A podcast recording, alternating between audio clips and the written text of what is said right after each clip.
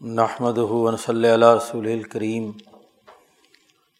بعد، قال الامام حجت الاسلام شاہ ولی اللہ دہلوی باب قصت حجت الوداع.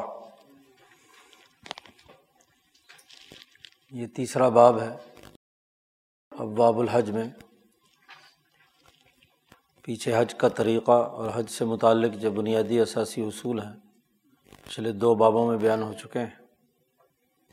یہاں اس باب میں حضور اقدس صلی اللہ علیہ وسلم نے جو اپنی حیات مبارکہ میں ایک حج کیا تھا، جس کو حجت الوداع کہتے ہیں، اس کی پوری تفصیل شاہ صاحب نے مختلف روایات کو جمع کر کے بیان فرمائی ہے کہ نبی اکرم صلی اللہ علیہ وسلم نے حج کے موقع پر کہاں، کیسے، کیا اعمال کیے، اس کی تفصیلات کیا ہیں۔ تو اس حوالے سے جو روایات میں اختلاف بھی پایا جاتا ہے، اس کا تحلیل و تجزیہ بھی شاہ صاحب نے کیا ہے۔ اور جو آخری اور حتمی رائے نبی اکرم صلی اللہ علیہ وسلم کے حج کے بارے میں امت میں قائم ہوئی ہے، اسے یہاں بیان کرتے ہیں۔ شاہ صاحب فرماتے ہیں کہ اس حجت الوداع کے سلسلے میں یوں تو روایات بے شمار ہیں۔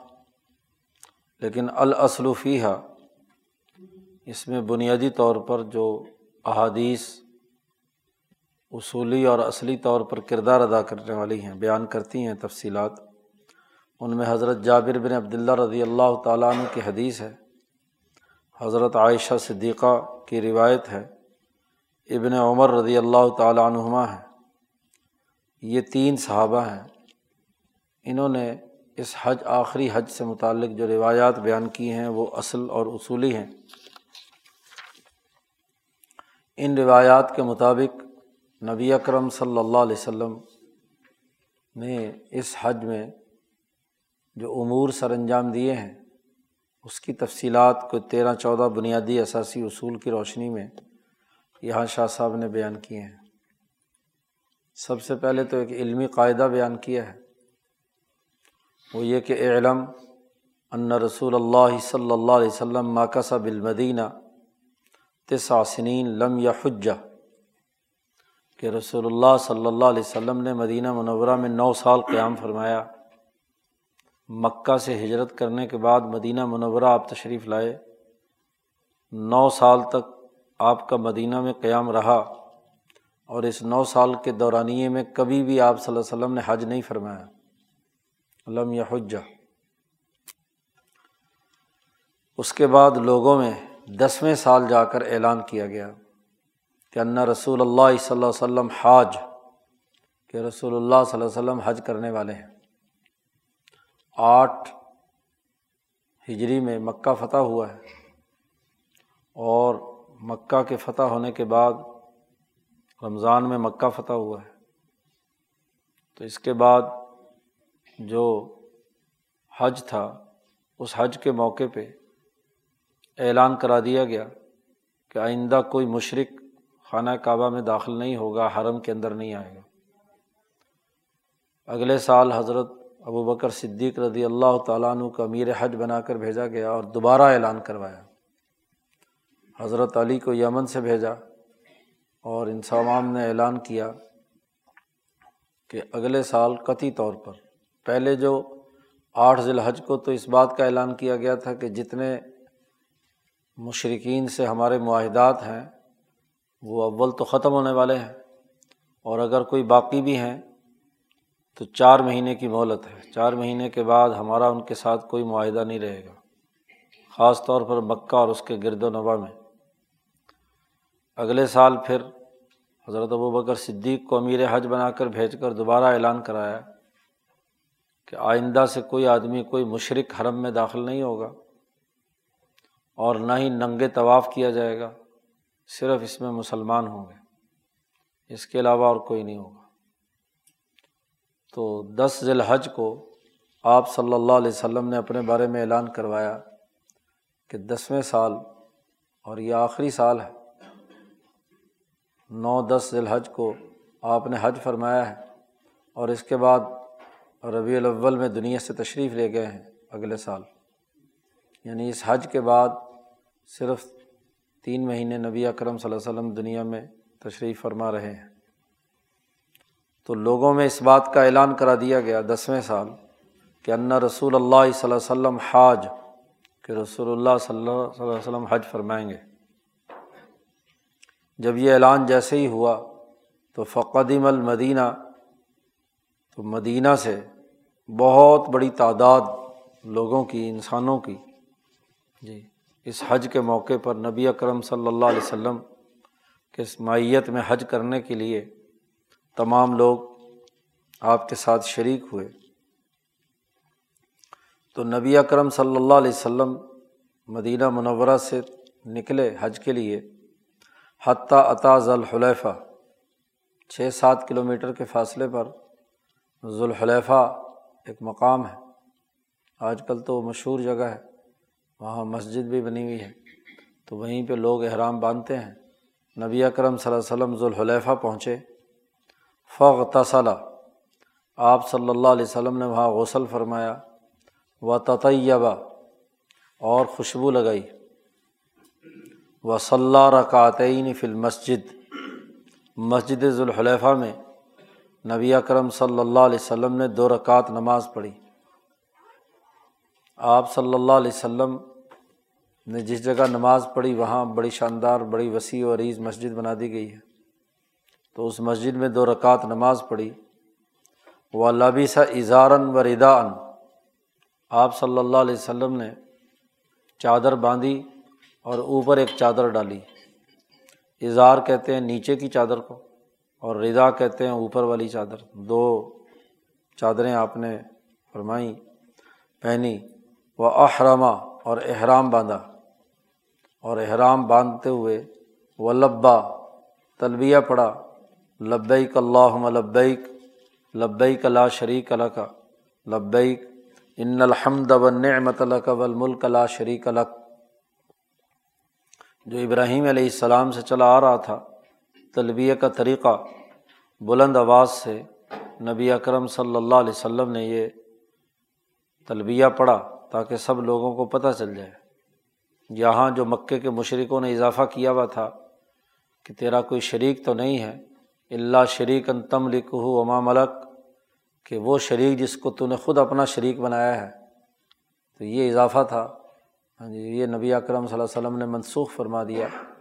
اور طلبیہ کا جو اصل طریقہ ابراہیم علیہ السلام کے زمانے سے تھا، اس کو دوبارہ جاری فرمایا۔ اب یہ احرام باندھ کر طلبیہ کہاں پڑا اور احرام کہاں باندھا؟ محرم کب ہوئے؟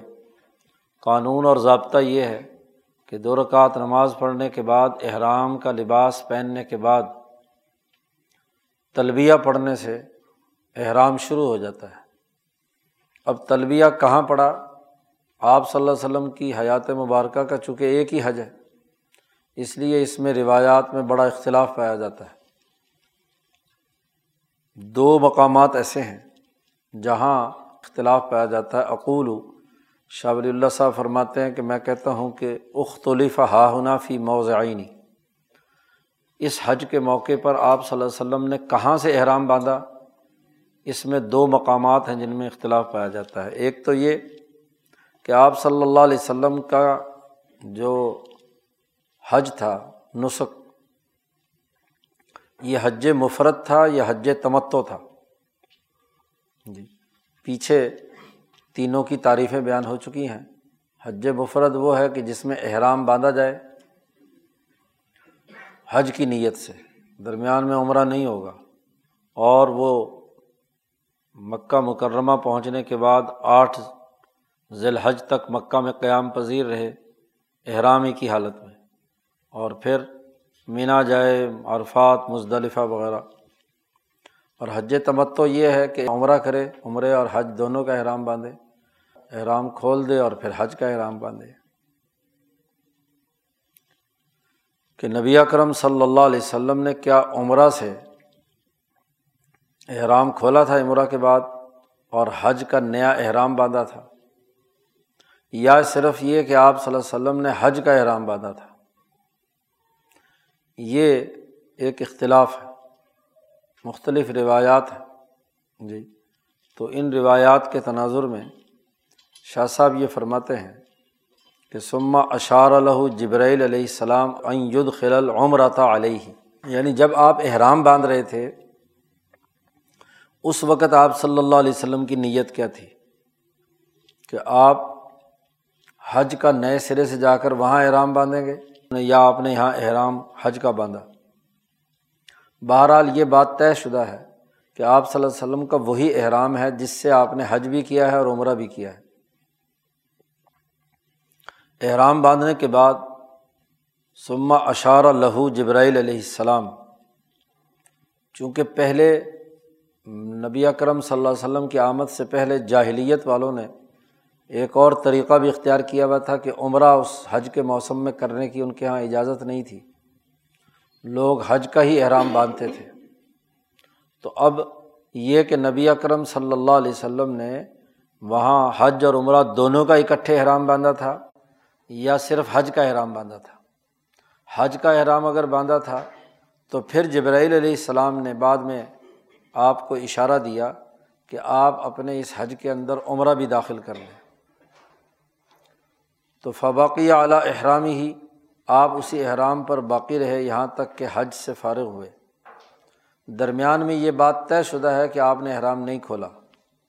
لن کان ثاقل حدی اس لیے کہ نبی اکرم صلی اللہ علیہ وسلم حدی لے کر روانہ ہوئے تھے۔ آگے تفصیل آ رہی ہے کہ حدی جب ساتھ ہو تو پھر احرام نہیں کھولا جا سکتا۔ جب تک حدی ذبح نہ ہو جائے، قربانی ذبح نہ ہو جائے۔ اور آپ صلی اللہ علیہ وسلم نے کوئی ایک آدھ قربانی نہیں تھی، سو اونٹ تھے آپ کے ساتھ حدی کے۔ تو سو اونٹ لے کر آپ صلی اللہ علیہ وسلم گئے تھے، جن میں ازواج متحرات کے بھی تھے اور حضرت علی کو بھی اپنے ساتھ شریک کیا تھا، وغیرہ وغیرہ۔ یعنی اہل بیت بھی ساتھ ہی شامل تھے۔ تو سو اونٹ آپ صلی اللہ علیہ وسلم حدی کے ساتھ لے کر چلے تھے۔ اس لیے احرام کھولا تو نہیں، لیکن پہلے آپ نے دونوں کا اکٹھے ہی باندھ لیا تھا یعنی جبرائیل نے پہلے بتا دیا تھا۔ یا حج کا احرام باندھا اور بعد میں جبرائیل نے آپ سے یہ بات کہی کہ آپ عمرہ بھی اس میں داخل کر لیں۔ بہرحال طے شدہ بات یہی ہے، آخری اور حتمی، کہ احرام کھولا نہیں ہے، اس لیے آگے روایت آ رہی ہے۔ کہ نبی اکرم صلی اللہ علیہ وسلم نے فرمایا کہ اگر مجھے پہلے پتہ ہوتا تو میں حدی لے کر نہ چلتا، کیونکہ حدی کی وجہ سے میں احرام نہیں کھول سکتا۔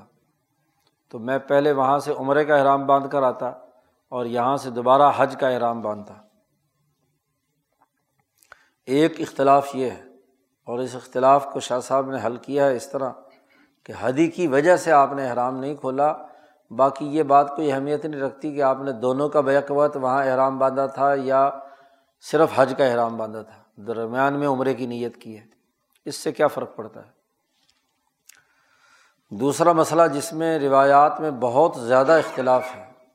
جی کہ کیا نبی اکرم صلی اللہ علیہ وسلم نے احرام مسجد ذوالحلیفہ میں نماز کی دو رکعتیں پڑھنے کے فوراً بعد باندھا تھا؟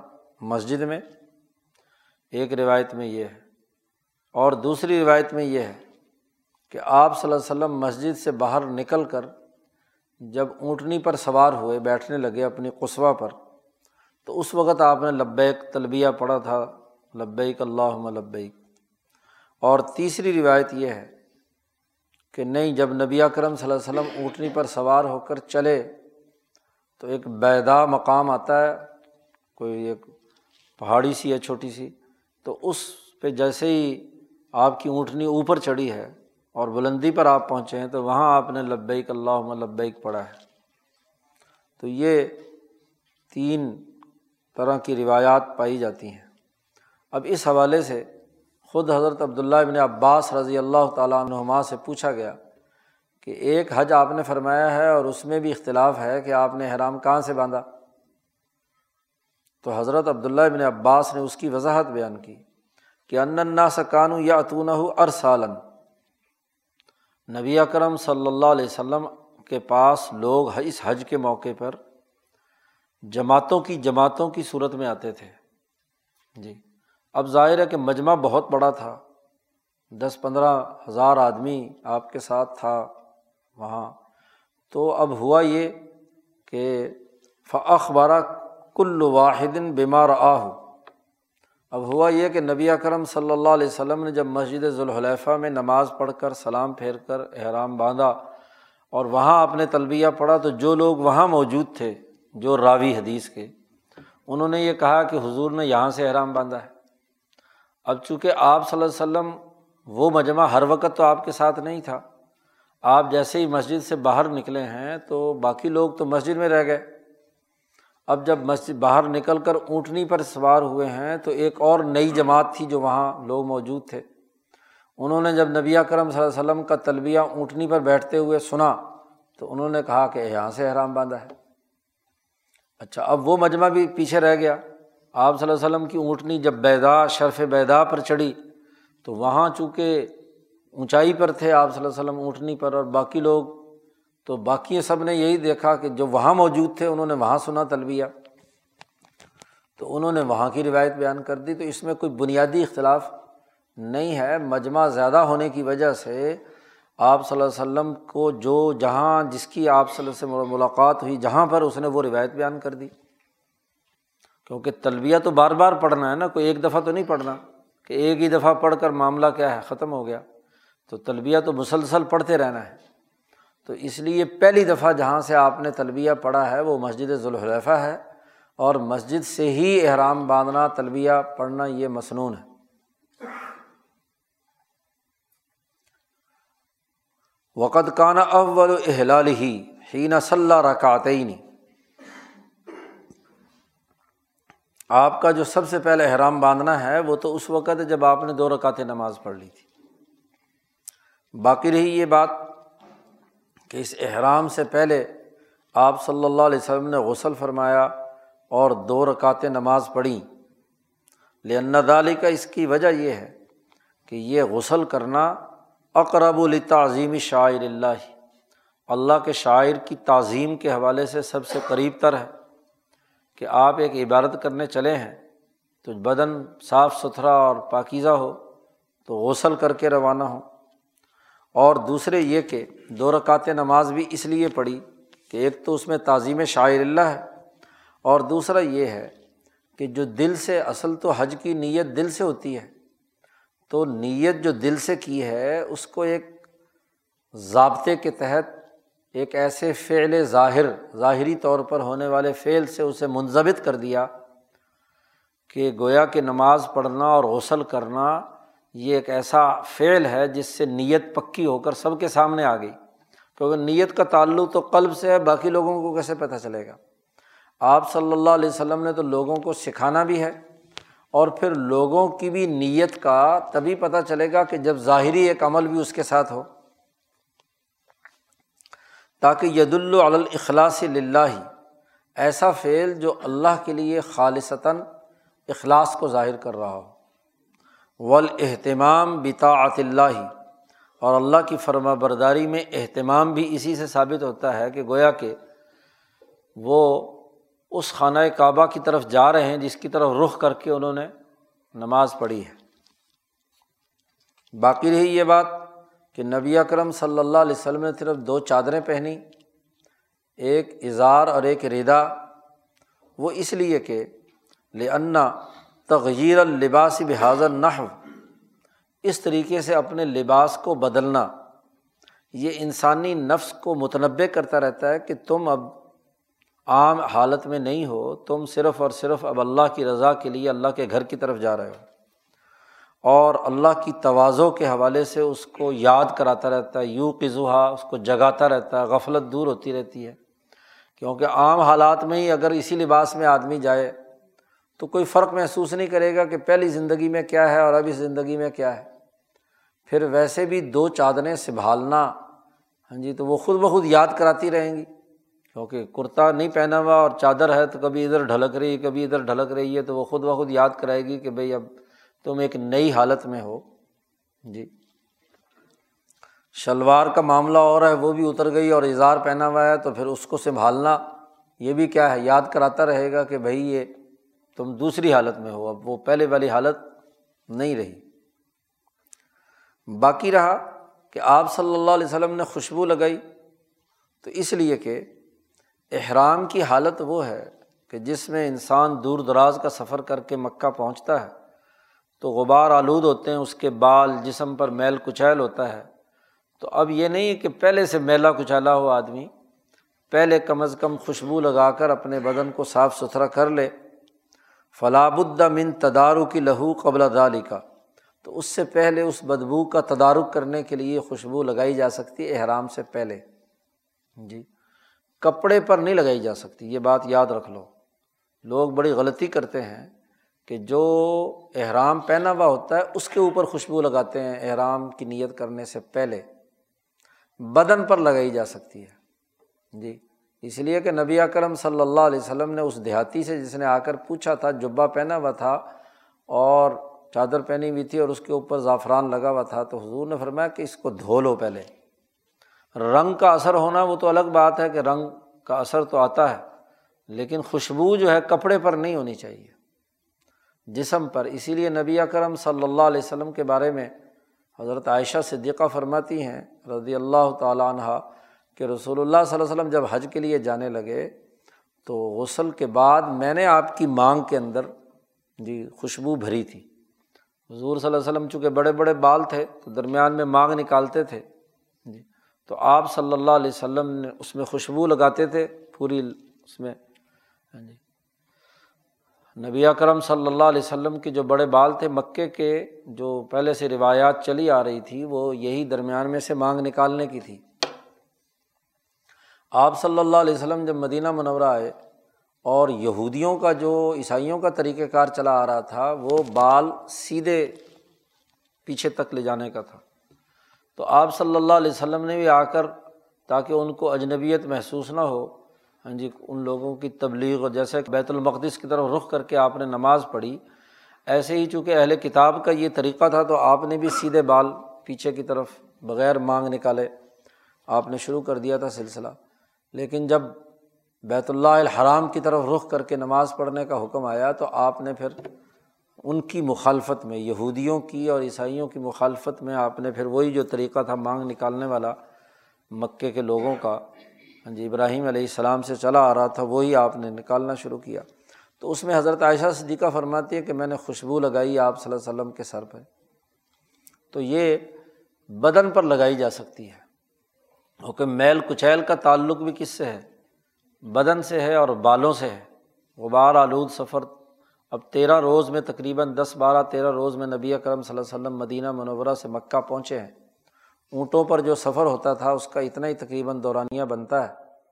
جی جو ہمارے بزرگوں کا بھی جو تذکرہ، حضرت شاہ عبد القادر صاحب رائے پوری کا بھی جو انیس سو اٹھائیس کا حج ہے، پہلا حج۔ تو اس میں حضرت نے بھی کیا ہے؟ بلکہ دوسرا حج ہے۔ پہلا تو شاہ عبد الرحیم صاحب رائے پوری کے ساتھ تھا، تو وہاں بھی تیرہ روز میں مکہ مکرمہ سے مدینہ منورہ پہنچے ہیں۔ تو آپ صلی اللہ علیہ وسلم بھی تقریباً پچیس ذی قعدہ کو چلے ہیں اور پانچ چھ ذی الحج کو آپ صلی اللہ علیہ وسلم وہاں پہنچے ہیں مکہ مکرمہ۔ تو اس کا تدارک کرنا ضروری ہے۔ باقی رہی یہ بات کہ تلبیہ کا یہ سیگا آپ صلی اللہ علیہ وسلم نے پسند فرمایا، اس لیے کہ یہ اپنے مولا کے سامنے عبادت کرنے کے حوالے سے اور اس کے سامنے کھڑے ہونے کے حوالے سے بہت اچھی تعبیر ہے کہ اللہ کے وحدانیت کا اقرار کیا جائے اور اللہ کے سامنے حاضر ہونے کا اعلان کیا جائے کہ لبیک اللہ لبیک۔ اور ذات باری تعلیٰ کو یاد کرنا ہے، اس کی نعمتوں کو یاد کرنا ہے۔ جاہلیت کے لوگ اس کے ساتھ اپنے شرکا کی عظمت بھی داخل کر لیتے تھے۔ اور اس میں وہ کہتے تھے کہ اللہ شریکن تم لکھ وما ملک۔ تو اس میں نبی کرم صلی اللہ علیہ وسلم یہ جو آخری اضافہ ہے، لا شریک لک، یہ اس جو جاہلیت والوں نے غلط بات بیان کی ہوئی تھی، اس کو رد کر کے اس کی جگہ پر اضافہ کیا ہے۔ ورنہ تو جو ابراہیم علیہ السلام کا تلبیہ تھا وہ تو لبیک اللہ لبیک لبیک اللہ شریک اللہ لبیک، ان الحمد و نعمت اللہ کا وہاں انہوں نے اضافہ کیا ہوا تھا اللہ شریک ان تملک ہو ملک۔ تو وہ اضافہ ختم کر کے استثنا ختم کر کے لا شریک لک دوبارہ کہا کہ یعنی نعمت میں، حکومت میں اور حمد و ثناء میں تیرا کوئی شریک نہیں ہے۔ تو یہ وضاحت کر کے آپ صلی اللہ علیہ وسلم نے بات بیان کر دی ردن اللہ و تمیزن للمسلمین امن ہوں مسلمانوں کا مکے کے مشرقوں سے بالکل علیحدگی کا اعلان ہو جائے، ممتاز ہو جائے۔ اور پھر مستحب ہے کہ اس موقع پر اللہ کے رضوان کا سوال کیا جائے کہ اللہ تعالیٰ ہمیں راضی ہو جائے اور وہ استعفا ہی برحمت ہی من النار، جہنم سے نجات کے بارے میں بھی کیا ہے؟ اللہ تعالیٰ سے دعا مانگی جائے۔ نبی اکرم صلی اللہ علیہ وسلم جب طلبیہ سے فارغ ہوئے تھے تو آپ نے اللہ تعالیٰ سے جنت مانگی اور دوزخ سے پناہ مانگی۔ یہ بات بھی آپ صلی اللہ علیہ وسلم نے اس طلبیہ کے ساتھ پڑھی تھی۔ مطلب یہ کوئی فرض واجب نہیں ہے، لیکن اگر کوئی کرے تو سنت ہے نبی اکرم صلی اللہ علیہ وسلم کی۔ نمبر دو و اشارہ جبرائیل علیہ السلام برفع اسواتہم بالاحرام و تلبیہ جبرائیل علیہ السلام نے نبی اکرم صلی اللہ علیہ وسلم کو اس بات کا بھی اشارہ کیا کہ لوگ اپنی آواز تلبیے میں اور احرام میں بلند آواز سے یہ تلبیہ پڑھیں، لبیک اللہ لبیک۔ نبی اکرم صلی اللہ علیہ وسلم نے ارشاد فرمایا کہ مام مسلمن کوئی مسلمان ایسا نہیں ہے کہ یلبی اللہ لبا ما ان یمین ہی و شمال ہی جب بھی کوئی مسلمان بلند آواز سے تلبیہ پڑھتا ہے، تو اس کے دائیں بائیں جو چیزیں بھی ہیں، من حجرن او شجرن او مدرن، کوئی پتھر، کوئی درخت، کوئی بھی کسی قسم کا ٹیلا یا پہاڑی، وہ بھی اس کے ساتھ تلبیہ پڑتی ہے۔ جب مسلمان تلبیہ پڑھتا ہے، کوئی ایک مسلمان بھی پڑھتا ہے تو ساری دنیا دائیں طرف بھی اور بائیں طرف بھی۔ جی تلبیہ پڑھتی ہے، حتیٰ تن قطع العرض من ہا ہونا و ہا ہونا یہاں تک کہ دائیں طرف سے زمین کے اختتام تک جہاں بھی زمین ہے قرۂۂ عرض موجود ہے۔ اور بائیں طرف بھی جہاں تک زمین ہے۔ ہر طرف کی ہر پتھر، ہر درخت، ہر کوئی بستی کوئی شہر، کوئی پہاڑی، کوئی کوئی بھی چیز ایسی نہیں ہے کہ جب مسلمان تلبیہ پڑھتا ہے تو سب تلبیہ پڑھتے ہیں اس کے ساتھ۔ اقول شاہ ولی اللہ صاحب اس حدیث کی تشریح میں بیان فرماتے ہیں کہ میں کہتا ہوں اس کا راز یہ ہے کہ یہ تلبیہ اللہ کے شاعر میں سے ہے۔ اللہ کی عظمت کا اعلان۔ وفی ہی تنوی ذکر اللہ۔ اس میں اللہ کے ذکر کی عظمت ہے۔ اور وک ماں کا نمن حاضل باب اور جو اس طرح کے امور میں سے ہو جس میں اللہ کا ذکر اور اس کی عظمت شان اور شاعر ہو، اس میں مستحب بات یہ ہے کہ وہ بلند آواز سے کیا جائے۔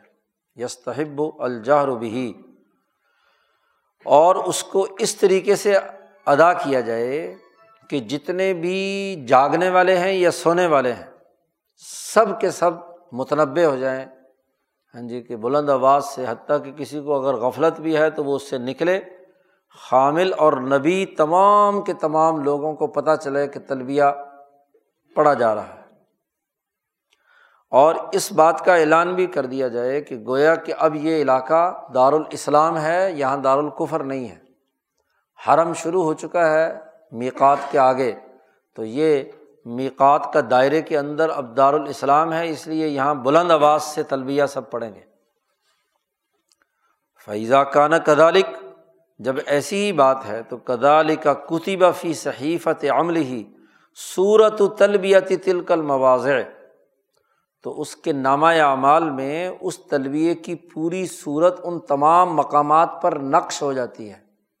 یعنی یہ جو درخت اور پتھر وغیرہ اور ان کا تمام کا تلبیہ پڑھنا ہے، اس کی شاہ صاحب نے بڑی اہم بات فرمائی کہ اس انسان کا جو نامہ اعمال ہے، جب وہ بلند آواز سے پڑھتا ہے تو انسان کی دائیں طرف جتنے درخت اور پتھر اور جتنی عمارتیں ہیں، اس کے تلبیے کی یہ صورت، اس کی زبان سے جو نکلی ہوئی ہے، یہ جا کر اس درخت اور اس پتھر اور اس عمارت کے ساتھ چسپاں ہو جاتی ہے۔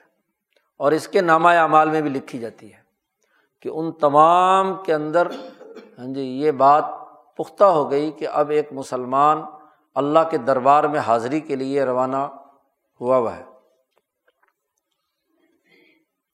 و اشعرا رسول اللہ صلی اللہ وسلم ناقتہ ہو تیسری بات، نبی اکرم صلی اللہ علیہ وسلم نے اپنی جو اونٹنی تھی، اس کا اشعار کیا۔ فی صفحتی ثنام حل ایمن اپنی اونٹنی کا جو کوہان کا دائیں طرف والا حصہ تھا، اس پر کٹ لگانا، اس کو کہتے ہیں اشعار۔ جی ہلکا سا کٹ لگایا جائے، جس سے کیا ہے، خون نکلے۔ اور وہ خون اس کی، اس کوہان پر ہاں جی بہے تھوڑا سا، جس سے یہ اس بات کی علامت ہوتی تھی کہ یہ اونٹ اللہ کے نام پر وقت کر دیا گیا ہے۔ اب اگر یہ گم بھی ہو جائے یا چلے بھی تو پرانے زمانے سے ہی حاجیوں کے یہاں یہ بات طے ہوئی، مکے کے مشرقوں کے یہاں بھی کہ جس جانور کو اشعار ہوا ہوا ہے، اس کو کوئی آدمی ہاتھ نہیں لگاتا تھا، نہ اس کو پکڑتا تھا، نہ اس کو کوئی نقصان پہنچاتا تھا، بلکہ اس کا احترام کرتا تھا کہ یہ اللہ کی جان، اللہ کے لیے اپنی جان قربان کرنے کے لیے روانہ ہو رہا اس کو اشعار کہتے ہیں۔ وسلط دما انہا اور اس سے خون بہے۔ اور وقل لدہ نہ علینی یہ بھی تھی کہ تقلید یعنی گلے میں جوتوں کا ہار ڈالا جاتا تھا۔ پرانے جوتے خشک چمڑا کوئی بھی مل گیا، اس کو کاٹ کر رسی میں ڈال کر وہ گلے میں ڈال دیتے تھے۔ یہ بھی اس بات کی نشانی ہوتی تھی کہ یہ جانور حرم کے لیے جا رہا ہے۔ اور وہ خون اس جوتے پر اور اس کپڑے پر بھی لگ جاتا تھا، لگایا جاتا تھا، تاکہ پتہ چلے کہ یہ حدی ہے قربانی کی اور اللہ کے لیے حرم جا رہی ہے تاکہ کوئی چور، ڈاکو یا کوئی اور اس کو نقصان نہ پہنچائے۔ اس لیے حضرت عائشہ صدیقہ رضی اللہ تعالیٰ عنہ فرماتی ہیں کہ ہم ازواج متحرات نے نبی اکرم سے جو کہ سو اونٹ تھے۔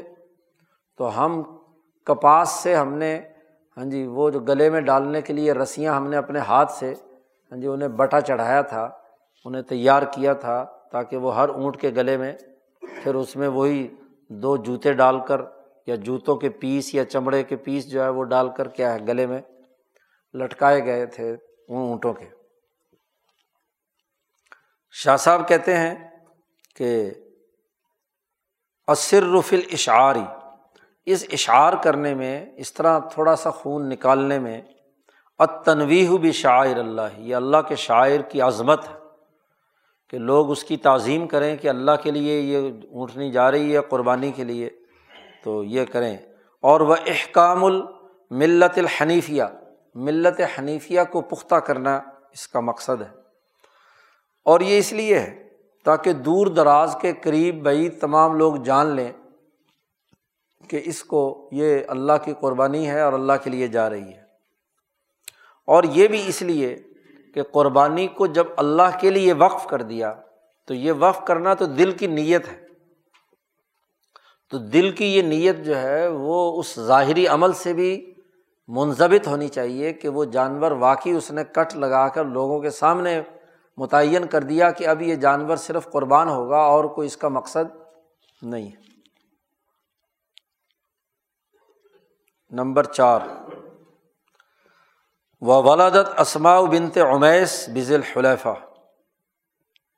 اب ایک اور مسئلہ، یہاں تک تو مردوں کی بات ہوگی عورتوں کے حوالے سے بھی ایک اہم ترین مسئلہ ہے کہ احرام باندھتے وقت یا احرام سے پہلے یا بعد عورتوں کو اگر ایام شروع ہو جائیں یا نفاذ شروع ہو جائے تو اس کا کیا طریقہ اور حکم ہے؟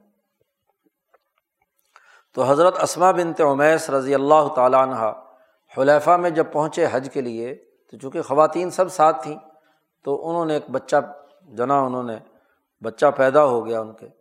تو اب وہ بڑی پریشان ہوئی کہ پتہ نہیں میرا حج ہوگا نہیں ہوگا تو نفاذ کی حالت ہے۔ تو فقال اللہ نبی اکرم صلی اللہ علیہ وسلم نے اس میں اسما سے کہا کہ تم غسل کر لو اور ایک کپڑا اچھی طرح لنگوٹ جیسے کستے ہیں، کیونکہ خون تو نکلنا ہے نا نفاذ کا، تو اس کو اچھی طرح پیک کر لو اپنے آپ کو۔ جی۔ اور کپڑے کے ساتھ، اور پھر اسی طرح احرام، جو عورتوں کا احرام ہوتا ہے، وہ تو چونکہ لباس ہی ہوتا ہے ان کا تو وہ لباس پہن لو۔ تاکہ خون جو ہے وہ کپڑوں کو نہ لگے، بلکہ اس کو پیڈ وغیرہ رکھ کے اس کو طریقہ بھی حضور صلی اللہ علیہ وسلم نے وہاں بتلایا بھی بعد میں۔ اور باقی عورتوں کے لیے بھی یہی طریقہ تھا۔ تو انہوں نے کہا کہ اس طرح آپ کر لو۔ تو گویا کہ عورتیں خواہ انہیں نفاس آئے یا حیض آئے، دونوں صورتوں میں وہ احرام باندھ کر جا سکتی ہیں۔ اقول، شاہ صاحب کہتے ہیں، میں یہ کہتا ہوں ظالقہ یہ اس لیے ہے تاکہ احرام کی سنت میں آسانی پیدا کی جائے۔ اگر وہاں پابندی لگا دی جائے مجاہلیت کے زمانے میں تو عورت کو ظاہر ہے کہ یہ قدرتی عمل ہے۔ تو اب اس میں ایسے موقع پہ تو اس کو مسجد میں داخل ہونا تو الگ بات ہے۔ گھر کے اندر بھی اس کو کام کاج سے روک کر ایک کمرے میں بند کر دیتے تھے حیض یا نفاس کی حالت میں۔ تو یہ عورت کے لیے بہت ذلت امیز عمل ہوتا تھا۔ تو وہ پریشان ہو گئی تھی کہ شاید اب میرے ساتھ کیا معاملہ ہوگا۔ تو حضور صلی اللہ علیہ وسلم نے فرمایا کہ نہیں تم اپنے آپ کو پیک کر لو اور چلو۔ اسی طرح اس حج کے موقع پر ایک مسئلہ حیض کا بھی آیا۔ یہ تو نفاس کا مسئلہ ہو گیا، بچے کی پیدائش کا مسئلہ۔ حیض کا مسئلہ پیش آیا خود حضرت عائشہ صدیقہ رضی اللہ تعالیٰ عنہ کو۔ سفر کرتے ہوئے جب مکہ کے بالکل قریب پہنچے تو ایک مقام ہے صرف۔ تو وہاں خیمے میں حضرت عائشہ تھیں۔ حضور صلی اللہ علیہ وسلم باہر لوگوں سے مل کر ہاں جی آئے جب خیمے میں۔ وقال النبی صلی اللہ علیہ وسلم حین حاضت عائشہ تو رضی اللہ عنہ بصرف صرف مقام میں انہیں حیض آ گیا۔ تو وہ بیٹھی رو رہی تھیں۔ حضور صلی اللہ علیہ وسلم نے پوچھا، تو کوئی جواب نہیں دیا تو حضور کو اندازہ ہو گیا کہ معاملہ کیا ہے۔ تو حضور صلی اللہ علیہ وسلم نے پوچھا کہ انوفس تھی؟ تو جو حیض آ گیا ہے۔ حضرت عائشہ نے کہا کہ ہاں اب میرے ساتھ کیا معاملہ ہوگا؟ حج میں کیسے کروں گی؟ تو نبی اکرم صلی اللہ علیہ وسلم نے تسلی دی، فرمایا، ان ظال کا شعین ایک ایسی چیز ہے کہ اللہ پاک نے یہ آدم کی بیٹیوں پر لکھ دی ہے۔ ہاں جی اس کے بغیر چونکہ ولادت نہیں ہو سکتی، نسل نہیں پیدا ہو سکتی، تو عورتوں کے لیے یہ تو آدم کی اولاد میں آدم کی بیٹیوں پر لکھی ہوئی چیز ہے۔ اس لیے پریشان مت ہو۔ فف علی ما یف الحاج۔ جی تو وہی کام کر جیسے حاجی کرتے ہیں۔ جی ہاں البتہ غیر اللہ تطوفی بلوعید ہاں جی بیت اللہ کا طواف نہیں تو کر سکتی، مسجد میں نہیں داخل ہو سکتی جب تک کہ پاک نہ ہو جائے۔ تو جو عمرے کا یا طواف قدوم جو تھا، وہ حضرت عائشہ صدیقہ نے نہیں کیا اور وہ وہاں مسجد حرام میں چونکہ داخل نہیں ہو سکتی تھی، اس لیے حج سے پہلے وہیں مکہ میں قیام کیا اور پھر اسی کے ساتھ عرفات گئیں اور پھر مزدلفہ اور منا اتنے میں وہ پاک ہو گئی تھیں۔ تو آخر میں جب آخری جو فرض طواف ہے، وہ آپ صلی اللہ علیہ وسلم نے ان سے کروایا۔ اقول میں کہتا ہوں کہ محد الکلام ابھی ان شعین حضور صلی اللہ علیہ وسلم نے اپنی اصل بات بیان کرنے سے پہلے ایک تمہید باندھی۔ اور وہ تمہید یہ باندھی کہ بھائی پریشان ہونے کی بات نہیں ہے کہ یہ ایک ایسی چیز ہے کہ اکثر عورتوں کو پیش آ جاتی ہے۔ ہاں جی تو ایسے معاملات کے اندر شریعت اور قانون سازی کی حکمت یہ ہے کہ جو ایسی عمومی معاملات کے اندر مبتلا ہے، اس سے حرج کو، مصیبت اور مشقت کو دور کیا جائے۔ قانون سازی انسانوں کے فائدے کے لیے ہوتی ہے، انسانوں کو کسی مصیبت میں مبتلا کرنے کے لیے تو نہیں ہوتی، تو وہ قدرتی مسئلہ ہے عورتوں کا، تو اب اس مسئلے میں تنگی نہیں پیدا کی جا سکتی۔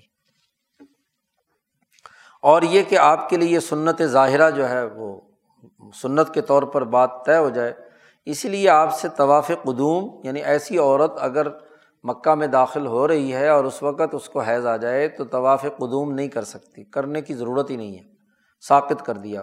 اسی طریقے سے اگر طواف فرض ادا کر لیا ہے افاظہ اور اس کے بعد کچھ دن مکہ میں ٹھہری ہے اور پھر ہاں جی طواف ودا کا وقت آ گیا ہے یعنی وہاں سے مکہ سے رخصتی کا باقی لوگوں کے لیے تو ضروری ہے کہ وہ طواف ودا کریں، اللہ سے رخصت ہو کر وہاں سے نکلیں۔ لیکن خاتون کو اگر حیض آ گیا ہے تو وہ طواف ودا اس سے ثاقت ہے، اس کو کرنے کی ضرورت نہیں ہے۔ ہاں جی جیسے حضرت میمونہ کے ساتھ معاملہ ہوا، حضور کی ازواج متحرات کے ساتھ ہی تقریباً یہ معاملات ہوئے ہیں۔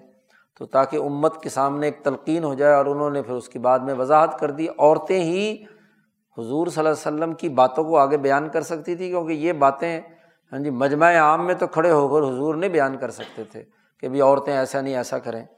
تو چونکہ ازواج متحرات کو یہ معاملات پیش آئے۔ چھٹی بات یہ ہے کہ جب نبی اکرم صلی اللہ علیہ وسلم مکہ مکرمہ کے قریب پہنچے، تو مکہ سے تھوڑا سا فاصلے پر ایک زی توا ایک وادی ہے۔ وہاں آپ نے رات کا قیام فرمایا۔ آپ شام کے قریب وہاں پہنچ گئے تھے۔ چاہتے تو رات ہی مکہ میں داخل ہو سکتے تھے۔ لیکن آپ نے رات قیام کیا زی توا میں۔ اور وہ داخلہ مکہ تمن اعلیٰ نہارن۔ اگلے دن صبح دس بجے آپ صلی اللہ علیہ وسلم جب دن چڑھ گیا، خوب طلوع ہو گیا، تو پھر آپ صلی اللہ علیہ وسلم مکہ میں وہاں زیتوا میں رات گزاری، آرام کیا، تھکاوٹ دور کی۔ اور اگلے دن صبح کو دس بجے اعلیٰ مکہ سے داخل ہوئے اس کو مالا مکہ بھی کہتے ہیں۔ یہ جنت المعلیٰ ہے۔ لوگ اس کو پتہ نہیں کیا پڑھتے رہتے جنت المعلّہ اور فلاں فلاں۔ مالا، بلند والی جگہ۔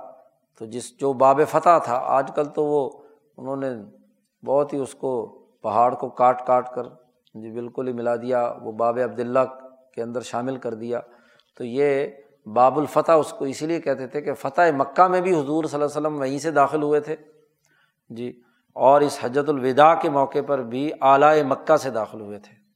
جی اوپر پہاڑ سے نیچے کی طرف جائیں تو درمیان میں وادی میں ہاں جی خانہ کعبہ ہے، تو اوپر سے پہاڑی سے نیچے آئیں تو وہ مالا مکہ کہلاتا ہے اور جہاں سے نیچے جائیں تو یہ اسفل مکہ ہاں جی مسفلا کہلاتا ہے، جہاں ہاں جی یہ آج کل جو زیادہ تر پاکستانی وہیں پہ ٹھہرتے ہیں۔ جی شار ہجرا جسے کہتے ہیں شار ابراہیم بھی جسے کہتے ہیں۔ تو یہ نیچے کا حصہ جو ہے وہ مسفلا کہلاتا ہے۔ آپ صلی اللہ علیہ وسلم دن میں اعلیٰ مکہ سے داخل ہوئے تھے اور وہ خارجہ من اسفلیہ اور جو نیچے کی طرف راستہ جا رہا ہے، چونکہ پہاڑ پہاڑ سے جی پانی بہتا ہے، تو خانہ کعبہ سے ہوتا ہوا نیچے جاتا ہے۔ تو اس کو مسفلا کہتے ہیں، اوپر کو مالا کہتے ہیں۔ وزالی کا آپ صلی اللہ علیہ وسلم نے یہ کام اس لیے فرمایا تاکہ مکہ میں انسان داخل ہو تو سفر کی تھکاوٹ دور ہونی چاہیے، دل کا اطمینان ہونا چاہیے۔ فی حال ہی ہاں جی اطمینان القلب دونت تاب تھکا ہوا آدمی نہ ہو۔ کیونکہ تھکاوٹ کے ساتھ جیسے ہی مکہ میں داخل ہوگا، تو ہونا تو یہ چاہیے نا کہ جس مقدس شہر میں داخل ہوئے ہیں، تو اس مقدس دربار میں وہاں فوراً پہنچنا چاہیے۔ نہ یہ کہ وہاں پڑھ کر آدمی پہلے تھکاوٹیں دور کرے۔ تو شہر کی عظمت بھی اس بات کا تقاضا کرتی ہے۔ تو وہ اگر تھکا ہوا ہوگا تو پھر اکتاہٹ ہوگی۔ اس لیے مکہ سے باہر ہی زی توا میں آپ نے قیام فرما کر اپنی تھکاوٹ دور کر لی اور تاکہ اللہ کی جلال اور اس کی عظمت کا استشعار جو ہے وہ پورے طریقے سے دل کے اندر پختہ ہو۔ اطمینان کی حالت میں جب آدمی کرے گا تو بات دل میں پختہ ہوگی اور اگر ہاں جی تھکا ہارا کرے گا تو پھر تھکاوٹ کے اپنے آثار ہوتے ہیں۔ لوگ بڑی کوشش کرتے ہیں آج کل بھی کہ بس جی جیسے ہی مکہ میں داخل ہوں، حالانکہ چوبیس گھنٹے کے جاگے ہوئے ہوتے ہیں، خاص طور پہ پاکستانی، بس ابھی جا کر عمرہ کرو۔ بھائی اگر آج کل اس کی وجہ سے نہیں جانے دیتے، وہ اپنا باہر، آپ مکہ سے باہر قیام نہیں کر سکتے، آپ کو وہ جو معلم کی متعینہ جگہ پر ہی پہنچنا ہوتا ہے، تو اپنی جگہ پر جا کر آرام کرو۔ تھکاوٹ دور کرنی چاہیے، تھکے ہارے جا کر، پھر ایک تو اکتائے ہوئے ہوتے ہیں نا، احرام سے بھی۔ کہ بس جلدی جلدی عمرہ کرو اور احرام کھولو تاکہ یہ جو ساری ہاں جی تکلیف ہے وہ دور ہو، تو اس چکر میں نہیں پڑنا چاہیے۔ پہلے اطمینان سے اپنا سامان جہاں کسی ہوٹل میں، جہاں قیام گاہ ہے، وہاں رکھیں اور پھر اس کے بعد آرام کر کے کوئی دو چار پانچ گھنٹے ہی صحیح، یا رات ہے تو رات آرام کر کے صبح کو کیا ہے، آدمی کو جانا چاہیے۔ ایک اور چکر بھی ہوتا ہے کہ لوگ کہتے ہیں کہ جی لو جی رات کو چونکہ رش کم ہوتا ہے تو اس لیے جو ہے نا جلدی جلدی رات کے بارہ بجے کر لیں۔ تھکے ہارے جناب والا رات کے بارہ بجے بھی کر رہے ہوتے ہیں تاکہ جلدی جلدی عمرہ ہو، بال کٹوائیں اور تو یہ کوئی مصیبت آئی بھی تو نہیں ہے نا۔ اللہ کے گھر جا رہے ہیں۔ تو پورے طریقے سے کیا ہے جانا چاہیے۔ آپ صلی اللہ علیہ وسلم نے تو اس لیے بھی کیا خاص طور پر کہ اگر رات کو آپ حرم میں داخل ہوتے اور طواف کرتے تو اتنا بڑا ہزاروں کا مجمع ہے۔ اس کو سکھانا بھی تھا۔ آپ نے پہلی دفعہ آپ حج فرما رہے تھے۔ اور اس میں آپ صلی اللہ علیہ وسلم نے فرمایا تھا کہ خضو انی مناسب کم اپنے مناسب حج مجھ سے سیکھ لو۔ تو دن میں ہاں جی آپ صلی اللہ علیہ وسلم نے ارادہ فرمایا کہ سب لوگوں کے سامنے دس بجے دوپہر داخل ہوئے اور طواف آپ نے کیا، گھنٹے دو گھنٹے لگے۔ تو یہ اللہ کی اطاعت کے لیے زیادہ عظمت والا بھی ہے۔ اور پھر یہ کہ نبی اکرم صلی اللہ علیہ وسلم کا ارادہ تھا اپنی مناسب کو سکھانے کا۔ تو اب سکھانے کے لیے یہ ضروری ہے کہ آپ تو زی طبع میں شام کو پہنچ گئے، لیکن مدینہ سے آپ کے ساتھ جو مجمع چلا ہے، وہ ہزاروں کا مجمع ہے۔ اور ادھر ادھر سے بھی لوگ مکہ پہنچ رہے ہیں۔ تو جب تک سارا مجمع جمع نہ ہو جائے، تو سکھانا مناسب نہیں ہوتا۔ کلاس پوری نہ ہو تو سبق کیسے شروع کیا جائے؟ اگر سمجھانا مقصد ہے۔ تو حضور صلی اللہ علیہ وسلم اس لیے بھی ٹھہرے کہ فم حلحم ان کو مہلت دی حتیٰ یج تمیع لہو، حتیٰ کہ وہ جمع ہوں آپ کے لیے جام مینا، جمع یا جم جام اسی سے ہے جو آپ کے یہاں اردو میں آپ جام بولتے ہیں، کہ جام لگا ہوا ہے یعنی جم کر سب جمع ہو جائیں، جم کا مطلب ہوتا ہے جمع ہونا۔ تو اس طریقے سے کہ پیک ہو جائیں، سب لوگ آ جائیں اور وہ حضور صلی اللہ علیہ وسلم کے اس حج کے طری، طواف کے طریقے کو سیکھ لیں۔ جام مینا متحی اینا اور وہ تیار ہو کر سب آئیں۔ رات کو سب آرام کر لیں گے، تھکاوٹ بھی دور ہو جائے گی، پھر جمع بھی سب ہو جائیں گے اور سب کے سامنے آپ صلی اللہ علیہ وسلم یہ عمل کریں گے۔ اور اس لیے بھی آپ صلی اللہ علیہ وسلم نے تاخیر کی کہ آپ نے ایک راستے سے آپ اعلیٰ مکہ سے داخل ہوئے اور اسفل مکہ سے نکلے۔ تو اس لیے کہ تاکہ مسلمانوں کی شان و شوکت، اگر وہاں کوئی مجمع ان کا کوئی جاسوس دیکھ بھی رہا ہو، اول میں تو ان کا داخلہ بند تھا، تو روب پیدا ہو مسلمانوں کی جماعت کا۔ لیز ہرا شوکت المسلمین فی قلت طریقین اعلیٰ مکہ کے تمام جتنی بھی بستیاں ہیں، گھر ہیں، وہاں بھی، اور جو نیچے ہیں، تو جو کوئی نفاق کے ساتھ بھی اگر ہاں جی ایمان لایا ہوا ہے تو اس کے دل میں بھی روب پیدا ہو کہ مسلمانوں کا اتنا بڑا لشکر، اتنی بڑی مقدار اور تعداد کے ساتھ ادھر سے داخل ہو رہا ہے اور ادھر جا رہا ہے۔ اور اسی کی مثال عید کا دن ہے۔ عید کے دن میں بھی مخالف طریقۂ کار اختیار کرنے کا حکم دیا گیا کہ ایک راستے سے آئے اور دوسرے راستے سے جائے۔ نمبر سات، جب نبی اکرم صلی اللہ علیہ وسلم بیت اللہ الحرام میں تشریف لائے تو اس طلم رکن تو رکن سے مراد یہاں حجر اسود، آپ صلی اللہ علیہ وسلم نے اس کا بوسہ لیا اور سات چکر طواف کے کیے۔ پہلے تین چکروں میں رمل کیا اور چار آخری جو چکر ہیں ان میں عام انسان کی طرح چلے۔ اور جو رکنین الیمانین ہیں بال اصطلامی آپ صلی اللہ علیہ وسلم نے جیسے حجر اسود کا جو کونا تھا، اس کو بوسہ دیا ہے۔ ایسے ہی آپ صلی اللہ علیہ وسلم جب رکن یمانی کے سامنے آتے تھے، تو وہاں بھی آپ صلی اللہ علیہ وسلم نے استعلام کیا ہے۔ اور رکن یمانی اور رکن حجر اسود، چونکہ دونوں یمن کی طرف ہیں۔ ایک یمن کی طرف ہے اور ایک ہندوستان کی طرف ہے۔ یعنی پاکستان ادھر ہمارے علاقے کی طرف ہے۔ حجر اسود یہاں سے جب ہم خانہ کعبہ کا رخ کرتے ہیں، تو حجر اسود بالکل سامنے ہے۔ یہ کونا۔ اور دوسرا کونا یمن کی طرف ہے تو دونوں کو یمانین کہا جاتا ہے۔ تو یہ پہلے بھی بات گزری تھی کہ یہ دونوں چونکہ خانہ کعبہ کے اصل کونے ہیں۔ اور وہ جو دو کونے جی دوسرے ہیں، جو حتیم کی طرف ہیں ہجر جسے کہا جاتا ہے، تو وہ اصلی نہیں ہے۔ اس لیے ان کا استعلام آپ صلی اللہ علیہ وسلم نے نہیں کیا۔ اور اس رکن یمانی اور رکن جو حجر اسود ہے، ان دونوں کے درمیان آپ خاص طور پر آپ نے بلند آواز سے یہ دعا مانگی ہے کہ ربنا آتینہ فت دنیا حسنا و فل آخرت حسنا وقینہ عذاب النار۔ طواف کے دوران یوں تو جو چاہے مرضی دعائیں مانگ لو۔ جی۔ تو حجر اسود سے لے کر گھومتے ہوئے رکن یمانی تک تو جو دعائیں مرضی پڑھو۔ لیکن نبی اکرم صلی اللہ علیہ وسلم کا جو معمول اور سنت ہے، وہ رکن یمانی اور حضر اسود کے درمیان بہت تھوڑا سا ہی فاصلہ ہے۔ تو وہاں اس کے درمیان جب آپ صلی اللہ علیہ وسلم پہنچتے تھے تو آپ صلی اللہ علیہ وسلم نے ربنا آتینہ پھر دنیا حسن وفل آخرت حسن وقین عذاب النار۔ سات چکر لگانے کے بعد سم تقدمہ الا مقام ابراہیم۔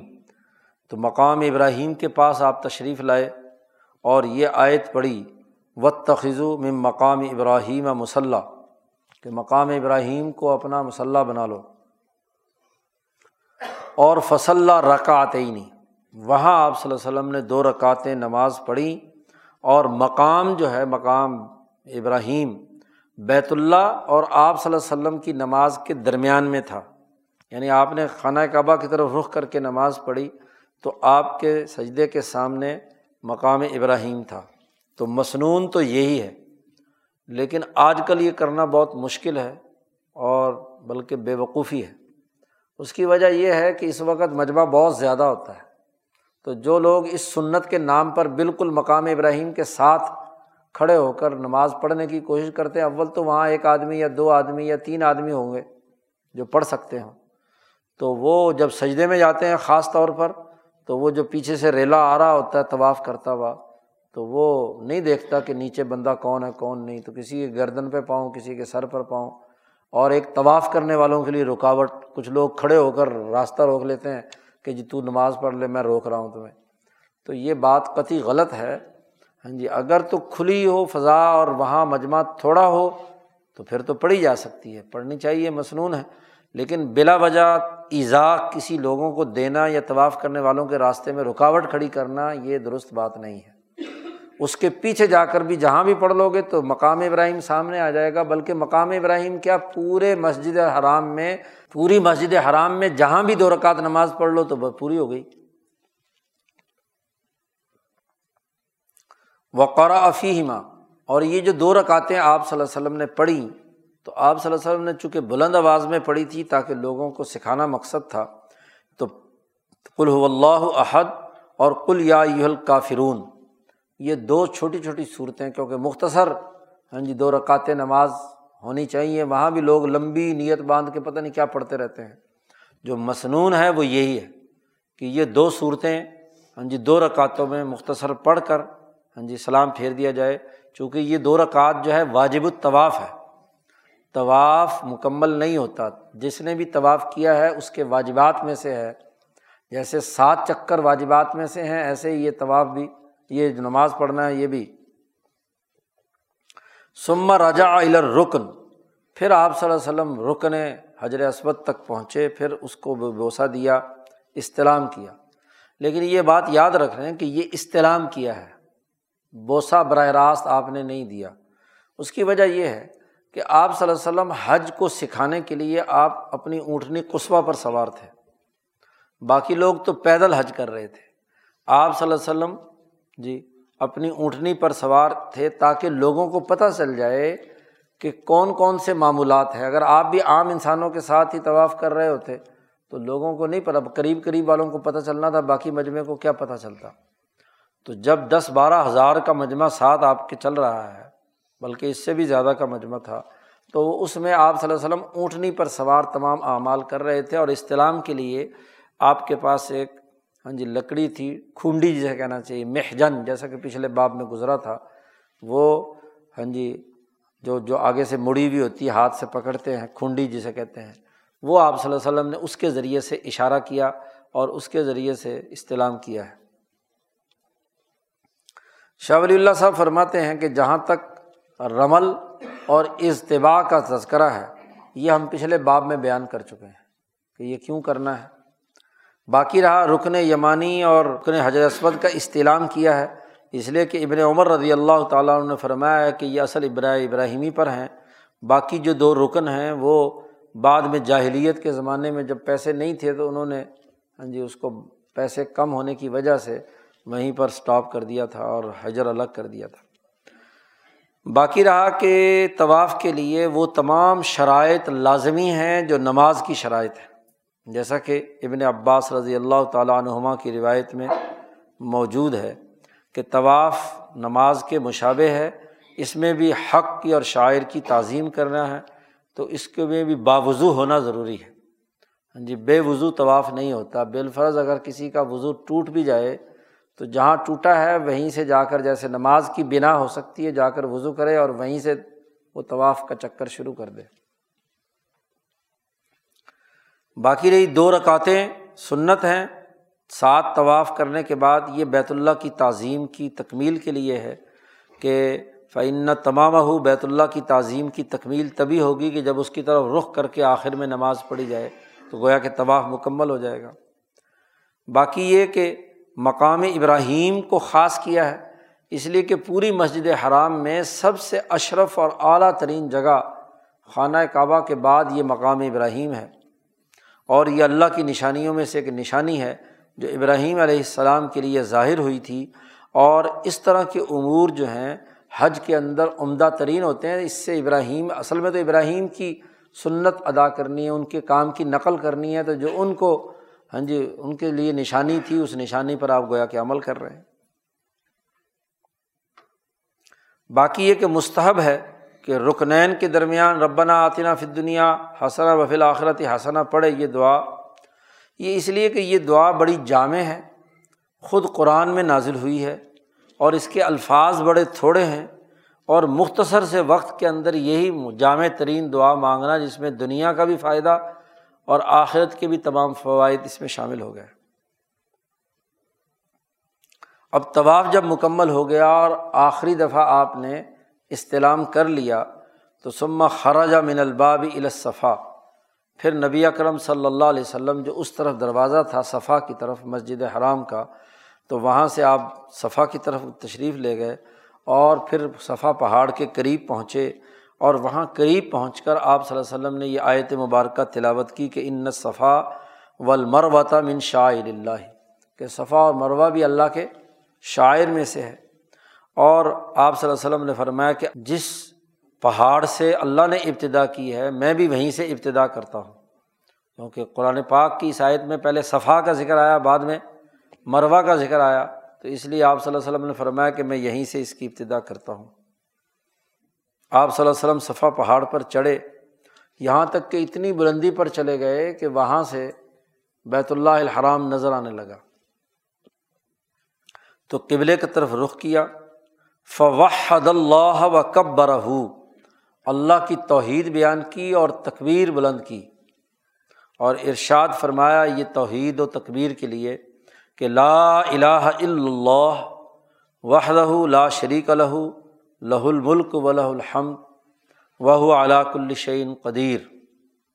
لا الہ الا اللہ وحدہ، انجز وعدہ و نثر آبدہ و حضم الحضاب وحدہ یہ دعا ہے جو صفا پہاڑ پر کھڑے ہو کر آپ صلی اللہ وسلم نے پڑھی کہ اللہ کے علاوہ کوئی خدا نہیں ہے، اس کے ساتھ کوئی شریک نہیں ہے۔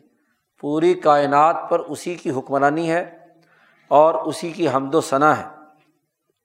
اور وہ ہر چیز پر قادر ہے۔ اللہ کے علاوہ کوئی خدا نہیں۔ وہ اللہ جس نے اپنا وعدہ پورا کر لیا۔ اللہ نے مجھ سے وعدہ کیا تھا کہ مکہ فتح کر کے آپ کے حوالے کیا جائے گا۔ تو اس موقع پر ہاں جی اس بات کا اعلان کیا کہ اللہ نے اپنا وعدہ پورا کر دیا۔ وہ نثر ابدہ اور اپنے بندے کی مدد فرمائی۔ جی۔ اور وہ حضم الحضاب وحدہ اور اس اکیلی ذات نے ہی تمام مخالف پارٹیوں کو شکست فاش ادا کی۔ تو گویا کہ اپنی نصرت کا اعلان اور تمام دنیا بھر کی دوسری پارٹیوں کی شکست کا اعلان کیا۔ ہر حاجی کو صفا پر کھڑے ہو کر یہ دعا پڑھنی ہے کہ تمام خلاف اسلام پارٹیوں کی شکست کا اعلان اور اسلام کے غلبے اور نصرت کا اعلان اور خاص طور پر نبی اکرم صلی اللہ علیہ وسلم کی اس نصرت کو یاد کرنا کہ آپ کو مکہ فتح کر کے اللہ نے دیا اور تمام جماعتوں کو شکست دے کر دین کے غلبے کا اعلان ہوا۔ یہ اعلان آپ صلی اللہ علیہ وسلم نے وہاں صفحہ پر کیا اور یہ دراصل اعلان، اس اعلان کی سدائے باز گشت تھی جو آپ صلی اللہ علیہ وسلم نے جی اسی صفحہ پر کھڑے ہو کر تمام قبیلوں کو بلایا تھا۔ پہلے جو انضر عشیرت عقل اقربین کا اعلان ہوا تھا کہ آپ اپنے رشتہ داروں کو ڈرائیے۔ اور ان کو بلا کر کہا تھا کہ اگر میں یہ تم سے کہوں کہ اس پہاڑ کے پیچھے سے، جس پہاڑ سے نبی اکرم صلی اللہ علیہ وسلم مکہ میں داخل ہوئے ہیں، اس پہاڑ کے پیچھے سے ایک بہت بڑا لشکر تم پر حملہ آور ہو رہا ہے۔ تو کیا تم میری بات کی تصدیق کرو گے؟ سب نے کہا کہ ہاں کریں گے، کیونکہ آپ صادق اور امین ہیں۔ تو نبی اکرم صلی اللہ علیہ وسلم نے فرمایا کہ اس سے بچنے کا، اس لشکر سے بچنے کا ایک ہی راستہ ہے کہ قول لا الہ الا اللہ تفلح لا الہ الا اللہ پڑھو تو تم کیا ہے، کامیاب ہو جاؤ گے۔ اسی پر ہاں جی ابو لہب نے زبان درازی کی تھی کہ کیا تو نے ہمیں اس کام کے لیے جمع کیا تھا؟ رب اللہ کا الحادہ جمع نا جی تو یہ زبان درازی کی تو اللہ نے اس کو شکست دی پوری جماعتوں کو۔ اور وہی بات جو آپ صلی اللہ علیہ وسلم نے اس وقت فرمائی تھی تو اس وعدے کو پورا کر دکھایا۔ تو اس وعدے کی یاد نبی اکرم صلی اللہ علیہ وسلم کے سامنے ہے کہ ٹھیک ہاں جی بیس، بائیس سال، اکیس سال کے بعد وہ جو میں نے انہیں ڈرایا تھا، آج وہ وعدہ پورا ہو گیا۔ مکہ فتح ہو کر آپ صلی اللہ علیہ وسلم کے قدموں میں آ گیا۔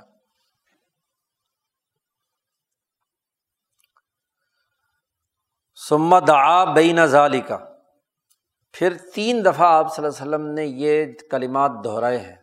لا الہ الا اللہ وحدہ سے لے کر حضم الحضاب وحدہ۔ پہلی دفعہ دہرائے اور اس کے بعد ہاتھ اٹھا کر دعا مانگتے رہے کافی دیر تک۔ اس کے بعد دوبارہ بلند آواز سے یہی کلمات دہرائے اور پھر دعا مانگتے رہے۔ پھر تیسری دفعہ کلمات یہی دہرائے۔ تو تین دفعہ آپ صلی اللہ علیہ وسلم نے یہ کلمات دہرائے ہیں اور ان کے درمیان دو دفعہ آپ نے لمبی دعائیں مانگی ہیں۔ امت کے لیے، لوگوں کے لیے سما نازل پھر آپ صلی اللہ علیہ وسلم صفا پہاڑ سے نیچے اترے ہیں۔ وہ مشا المروا مروا کی طرف پیدل چل پڑے۔ حتیٰ ادن سبت قدمہ فی بطن الوادی۔ جب آپ کے قدم بطن وادی کے اندر پہنچے، پہاڑ سے جب آپ نیچے اتر رہے ہوں تو پاؤں جو ہے نا پنجا نیچے ہوتا ہے، ایڈی اوپر ہوتی ہے۔ اور جیسے ہی وادی میں پہنچے تو سیدھا پاؤں ہو جاتا ہے۔ تو وہاں جب آپ پہنچے تو آپ نے اس بطن الوادی میں سا دوڑے اس میں، دوڑ لگائی درمیانی رفتار میں۔ حتیٰ اذا سائدہ تھا مشا، جیسے ہی آگے پھر بروا پہاڑ کی بلندی شروع ہو گئی تو پھر آپ ایسا جو نارمل رفتار ہے اس کے مطابق چلے۔ یہاں تک کہ مروا پہنچ گئے۔ ففعال عال المروا اور مروا پر بھی وہی کام کیا جو صفا پر کیا تھا۔ یعنی یہی دعا پڑھی اور پھر دعا مانگی، پھر یہ پڑھا ہاں جی حضم الحضاب واحدہ پھر دعا مانگی، پھر تین دفعہ اسی طرح آپ صلی اللہ علیہ وسلم نے کیا۔ اس زمانے میں تو پہاڑ موجود تھے، اس لیے اترائی تھی اور چڑھائی تھی ہاں جی۔ لیکن آج کل تو وہ کیا ہے، سب برابر ہو چکا ہے۔ پہاڑ صفا بھی اتنا سا رہ گیا اور ادھر سے مروا بھی تھوڑا سا رہ گیا۔ بس نشانی کے طور پر انہوں نے اس کی چار دیواری بنا کر شیشہ ویشہ لگا دیا۔ ہاں جی صرف نشانی ہے۔ تو صفا پر، اوپر اس کی چوٹی پر تو چڑھنے کی اجازت نہیں ہے، چونکہ وہ چھوٹی سی رہ گئی ہے، لیکن اس کے برابر جگہ ظاہر صفا کی ہے وہ۔ تو اس لیے وہ اب انہوں نے وہاں نشان لگا دیے، سبز کہ یہاں سے گویا کہ بطن الوادی شروع ہوتا ہے، تو یہاں دوڑ کرنی لگانی ہے۔ اقول، میں یہ کہتا ہوں، شاہ صاحب فرماتے ہیں کہ نبی اکرم صلی اللہ علیہ وسلم نے اس آیت سے یہ سمجھ لیا کہ صفا سے پہلے شروع کرنا ہے، پھر وروا پر جانا ہے۔ انما ہوا توفیق المذکور بالمشروع، کہ جو کچھ بیان کیا جا رہا ہے وہ شریعت کے اسی کے مطابق آپ نے مشروع کر دیا، لوگوں کے لیے لازمی قرار دے دیا۔ جو آیت میں موجود ہے اسی کے مطابق شریعت کا حکم آ گیا۔ وہ انما خصم الازکار معافی توحید ال یہ جو حضور صلی اللہ علیہ وسلم نے ان اذکار میں توحید کا اعلان کیا۔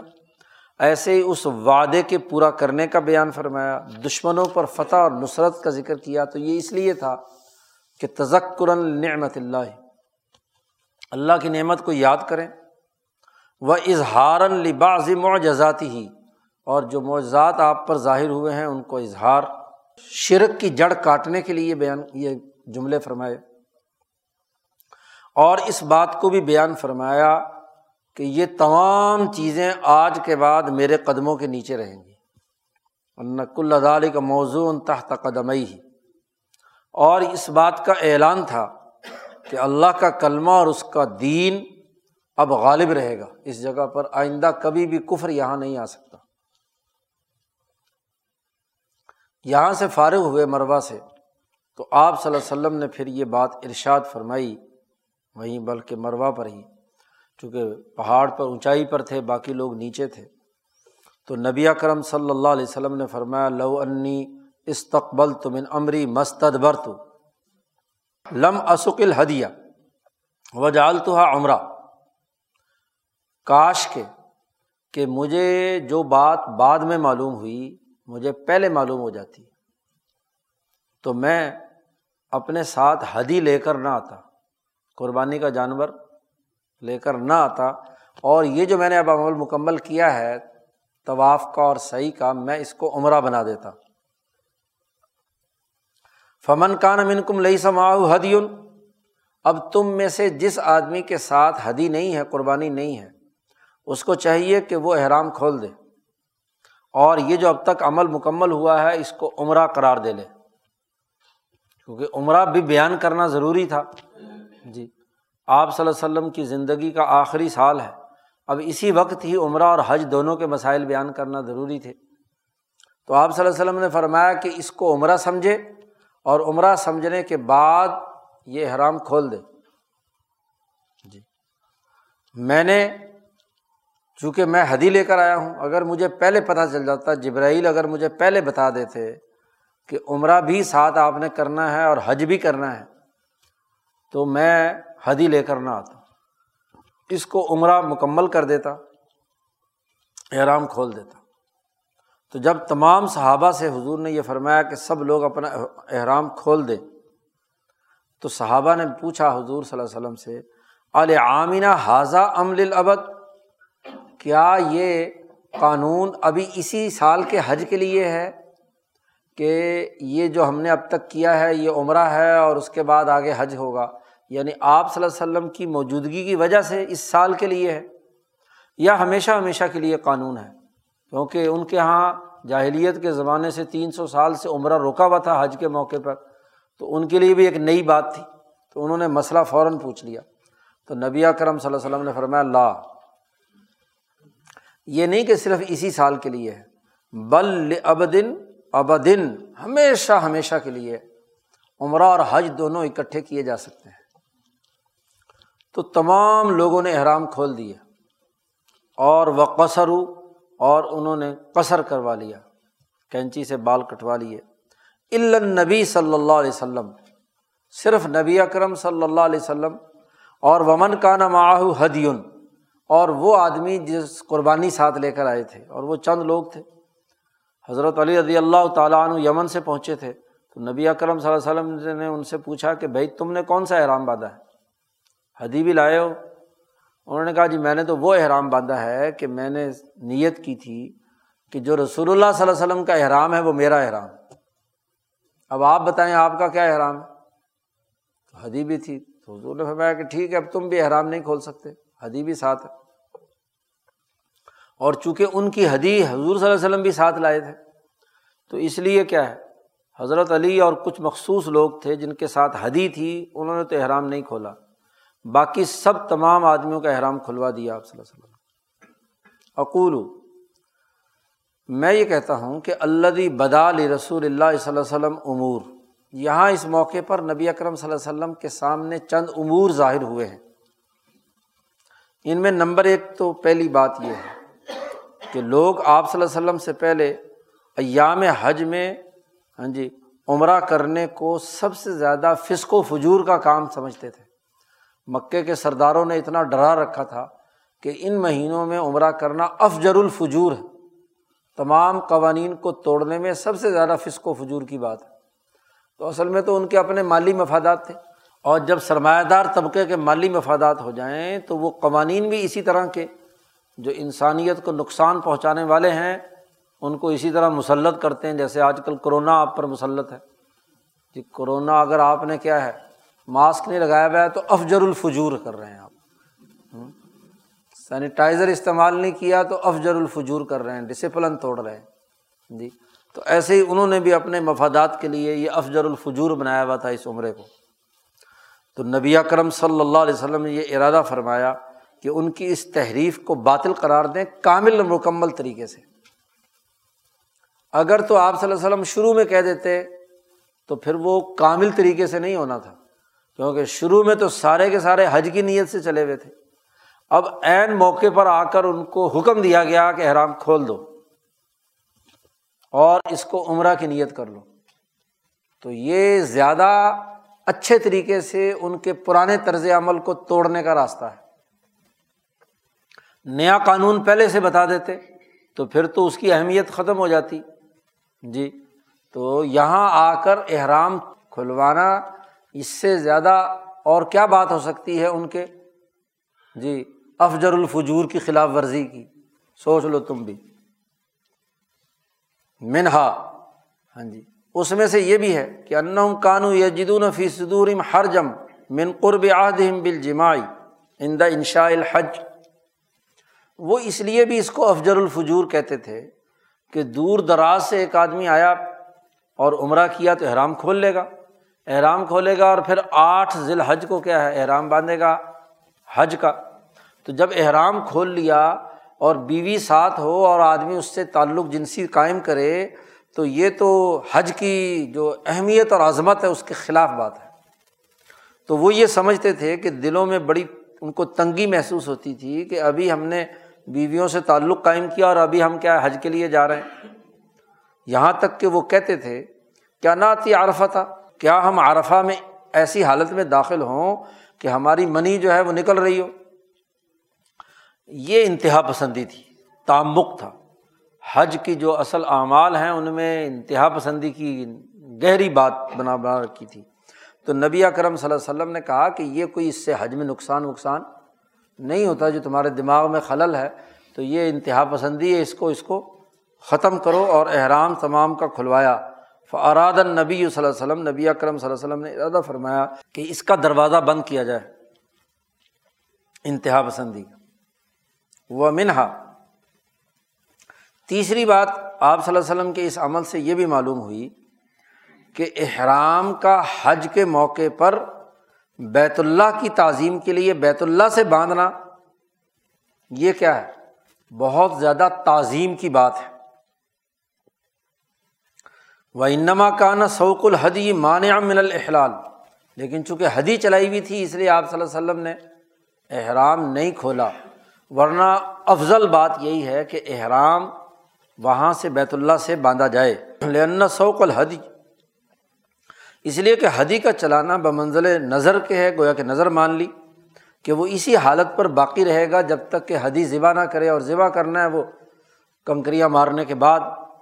اب اس حدیث کا ایک نتیجہ یہ شاہ صاحب نے نکالا ہے کہ آپ صلی اللہ علیہ وسلم کی یہ روایت بخاری وغیرہ تمام کتابوں میں موجود ہے کہ جس میں آپ صلی اللہ علیہ وسلم نے فرمایا، لو انی استقبل تم ان امری مستدبر تو کاش کہ مجھے اگر پہلے پتہ چل جاتا تو میں، جو مجھے بعد میں پتہ چلا تو میں ہدی نچ لے کر آتا۔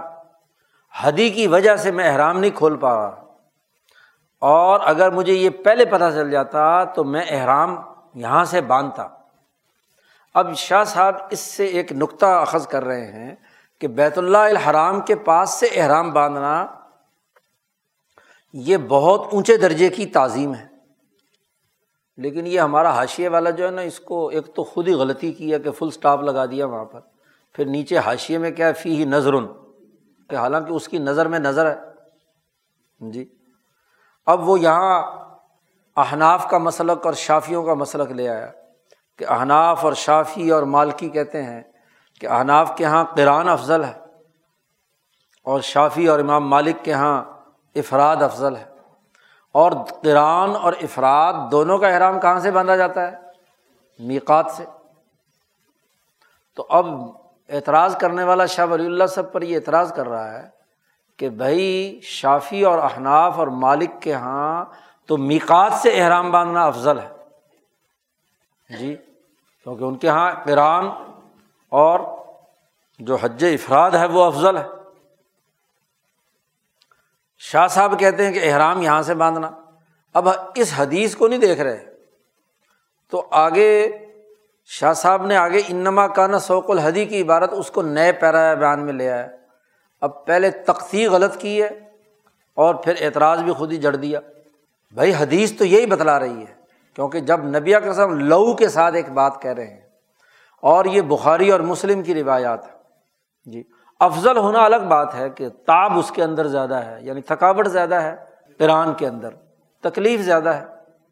لیکن وہ افضلیت کی وجہ اور ہے۔ لیکن بات ہے یہاں انشاء احرام کی۔ تو اس حدیث سے انشاء احرام یعنی احرام حج کا کہاں سے باندھنا چاہیے؟ وہ آپ صلی اللہ علیہ وسلم کی اس حدیث کے سیاق و سباق سے معلوم ہو رہا ہے کہ بیت اللہ کے پاس سے باندھنا چاہیے۔ اور وہ تبھی ہوگا کہ جب وہ وہاں سے عمرے کا احرام باندھ کر آئے۔ یہاں آ کر عمرہ مکمل کر کے احرام کھول دے اور پھر آٹھ تاریخ کو کیا ہے؟ احرام حج کا باندھے۔ تو بیت اللہ سے احرام باندھے گا نا کیونکہ وہ یہاں کا مقیم ہو گیا۔ تو مکہ میں مقیم ہو کر احرام باندھنا افضل ہے اس روایت کے نتیجے میں۔ اب حدیث کی طرف نظر نہیں ہے، حدیث کے مقابلے پر حنفیوں اور شافیوں اسی سے تو جھگڑا کھڑا ہوتا ہے۔ شاہ صاحب اسی بات کو تو رد کرتے ہیں۔ باقی رہی یہ بات کہ یہاں اس موقع پر حدی کی وجہ سے آپ نے احرام نہیں کھولا۔ تو وہ اس لیے ہے کہ ولزی یل تزم السان ہوں اضاکانہ حدیثہ نفسن۔ جب کوئی بات آدمی کے دل میں ہو یا نیت ہو اور وہ کسی فعل کے ساتھ منظمت نہ ہو، تو وہ اس وقت تک لازمی نہیں ہوتی جب تک کہ اس کے ساتھ ایک فعل نہ کیا جائے۔ تو چونکہ احرام کی نیت باندھی اور ساتھ حدی لے آئے، تو حدی کی وجہ سے وہ چیز مضبوط ہو گئی۔ تو اب گویا کہ نظر بن گئی۔ جب نظر بن گئی تو اس کی رعایت ضروری ہے کہ جب تک حدی زبانہ ہو، اس وقت تک احرام نہیں کھول سکتے اور ضبط کسی قاعدے کے اور ضابطے کے بنانے میں سب سے بہترین بات یہ ہوتی ہے کہ زبان بھی ہو، اس کی تمام چیزیں، اس کے فعل ظاہر علانیہ کے ساتھ بھی ہوں، تاکہ اس تمام چیزیں ایک جگہ مل جائیں۔ تو جہاں احرام کے ساتھ، حدی کا ساتھ چلنا یہ گویا کہ اس نیت کو منظمت کر رہا ہے، ضابطہ بندی میں لایا جا رہا ہے۔ دسویں بات یہ ہے کہ جب آٹھویں ذیل حج شروع ہوئی، یوم الترویہ، تو توجہ الا منا، تمام لوگ منا کی طرف روانہ ہوئے، حج کا احرام باندھا۔ آپ صلی اللہ علیہ وسلم کا احرام تو پہلے سے ہی تھا، تو وراکی بن نبی صلی اللہ علیہ وسلم، حضور صلی اللہ علیہ وسلم چار یا پانچ ذیل حج کو ہاں جی آپ صلی اللہ علیہ وسلم مکہ مکرمہ پہنچے تھے۔ تو اگلے دن آپ نے عمرہ مکمل کر لیا تھا، اس کے بعد تین دن زیادہ سے زیادہ آپ صلی اللہ علیہ وسلم احرام کی حالت میں رہے ہیں اور آٹھ ذی الحج کو آگے روانہ ہو گئے مینا کے لیے۔ تو آپ صلی اللہ علیہ وسلم بھی ہاں جی مینا کی طرف روانہ ہوئے۔ آپ صلی اللہ علیہ وسلم نے وہاں جا کر ظہر کی نماز پڑھی، اس دن کی اثر پڑھی، مغرب پڑھی، عشاء پڑھی اور اگلے دن فجر پڑھی۔ اور فجر پڑنے کے بعد تھوڑی دیر آپ نے، آپ ٹھہرے رہے۔ حتیٰ تعلیٰ شمس سورج طلوع ہو گیا۔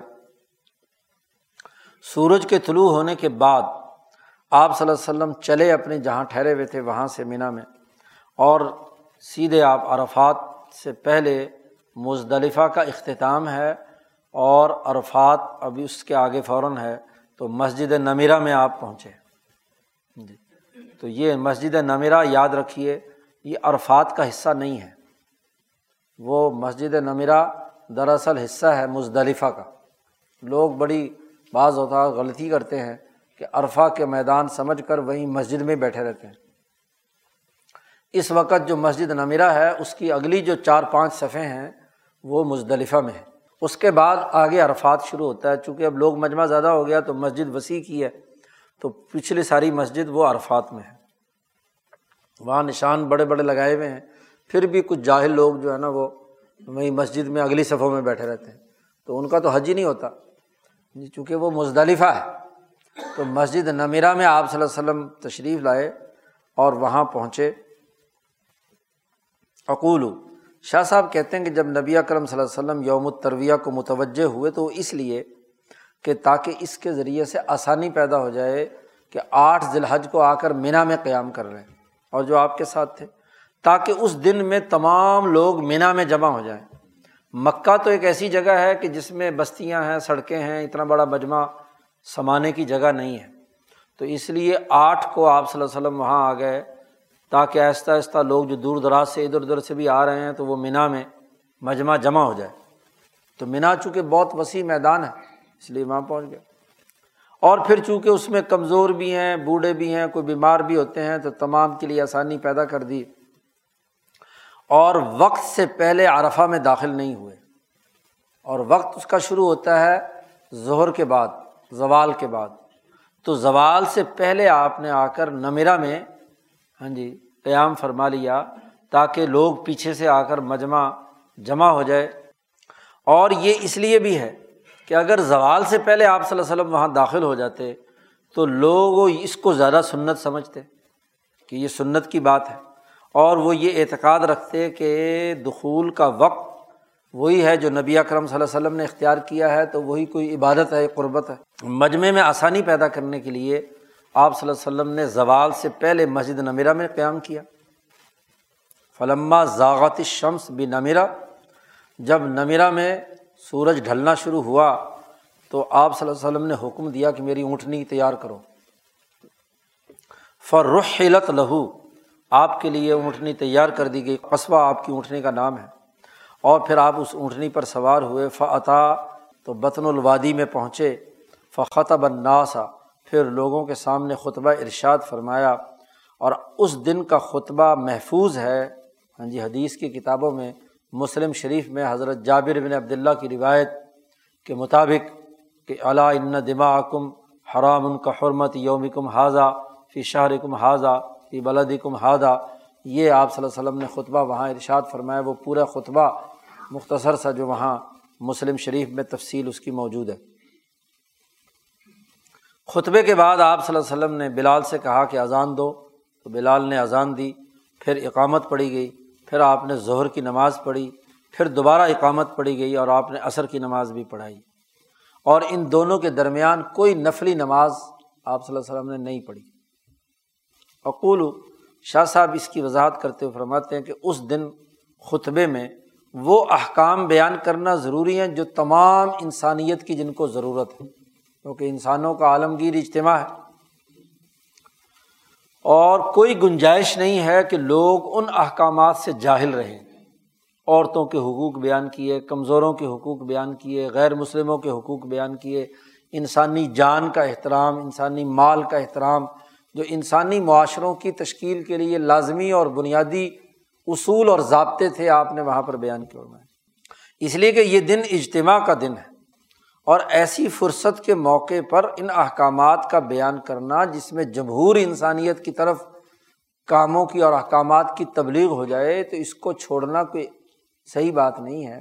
تو خطبے میں کل انسانیت کی فلاح و بہبود کے اور خاص طور پر مسلمانوں کی شان و شوکت کے قوانین اور ضابطے اور احکامات بیان کرنے چاہئیں باقی رہی بات کہ جم ظہر اور اثر آپ نے اکٹھی پڑھی اور ادھر مغرب اور عشاء مزدلفہ میں جا کر اکٹھی پڑھی، تو اس لیے اس کی وجہ یہ ہے کہ اس دن بہت بڑا اجتماع ہے۔ لم یو حد فی غیر حاضل موتن اس مقام کے علاوہ اتنا بڑا اجتماع کہیں اور دنیا میں نہیں ہوتا۔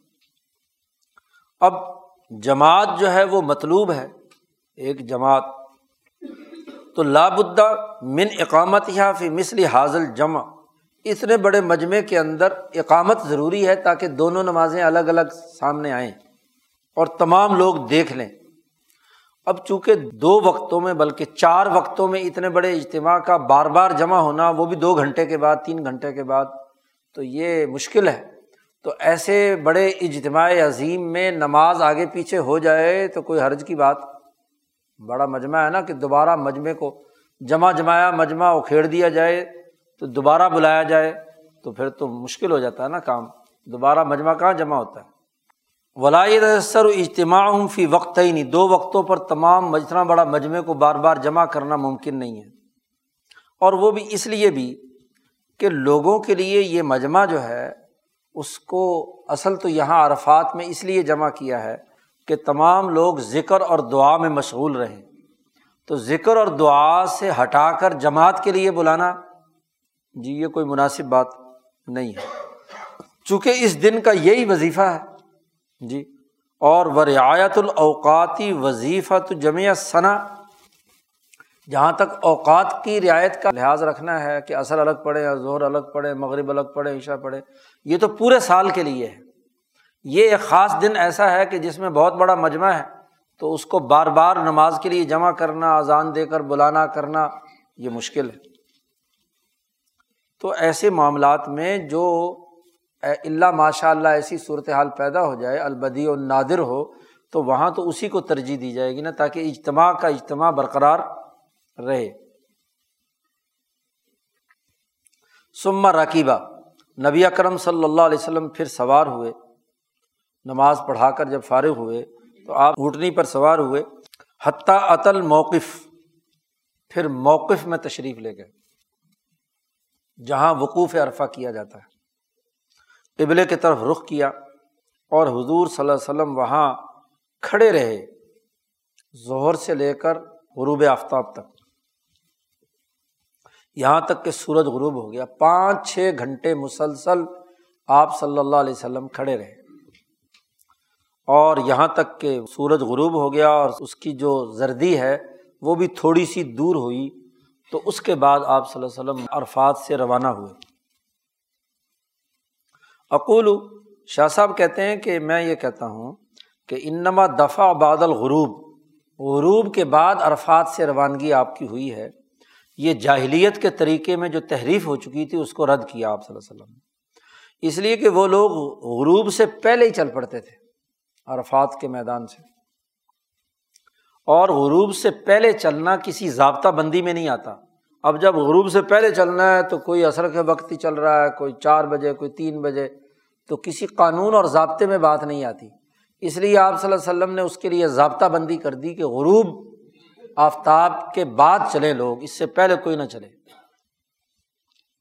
وہ بادل غروبی امر مضبوط۔ و انما یومر فی مثل ذالک الجوم۔ اور اتنے بڑے مجمعے کو کنٹرول کرنے کے لیے ضابطہ وہ ہونا چاہیے جس پر تمام لوگوں کو نظر آئے اور تمام لوگ، سورج کا غروب ہونا سب کو نظر آتا ہے، تو اس کے بعد سے سب لوگ نکلے تو بہتر ہے۔ پھر نبی اکرم صلی اللہ علیہ وسلم وہاں سے روانہ ہوئے، مزدلفہ آئے۔ اور یہاں آ کر آپ صلی اللہ علیہ وسلم نے مغرب اور عشاء پڑھی ایک اذان اور دو اقامتوں کے ساتھ۔ اذان ایک دی گئی، پہلے مغرب ادا کی اور پھر عشاء کی اقامت ہوئی اور پھر عشاء پڑھی۔ اور ان دونوں کے درمیان سبحان اللہ تک بھی نہیں کہا۔ نہ کوئی اور نماز پڑھی، نہ نفل پڑھے، نہ کوئی تصبیح پڑھی۔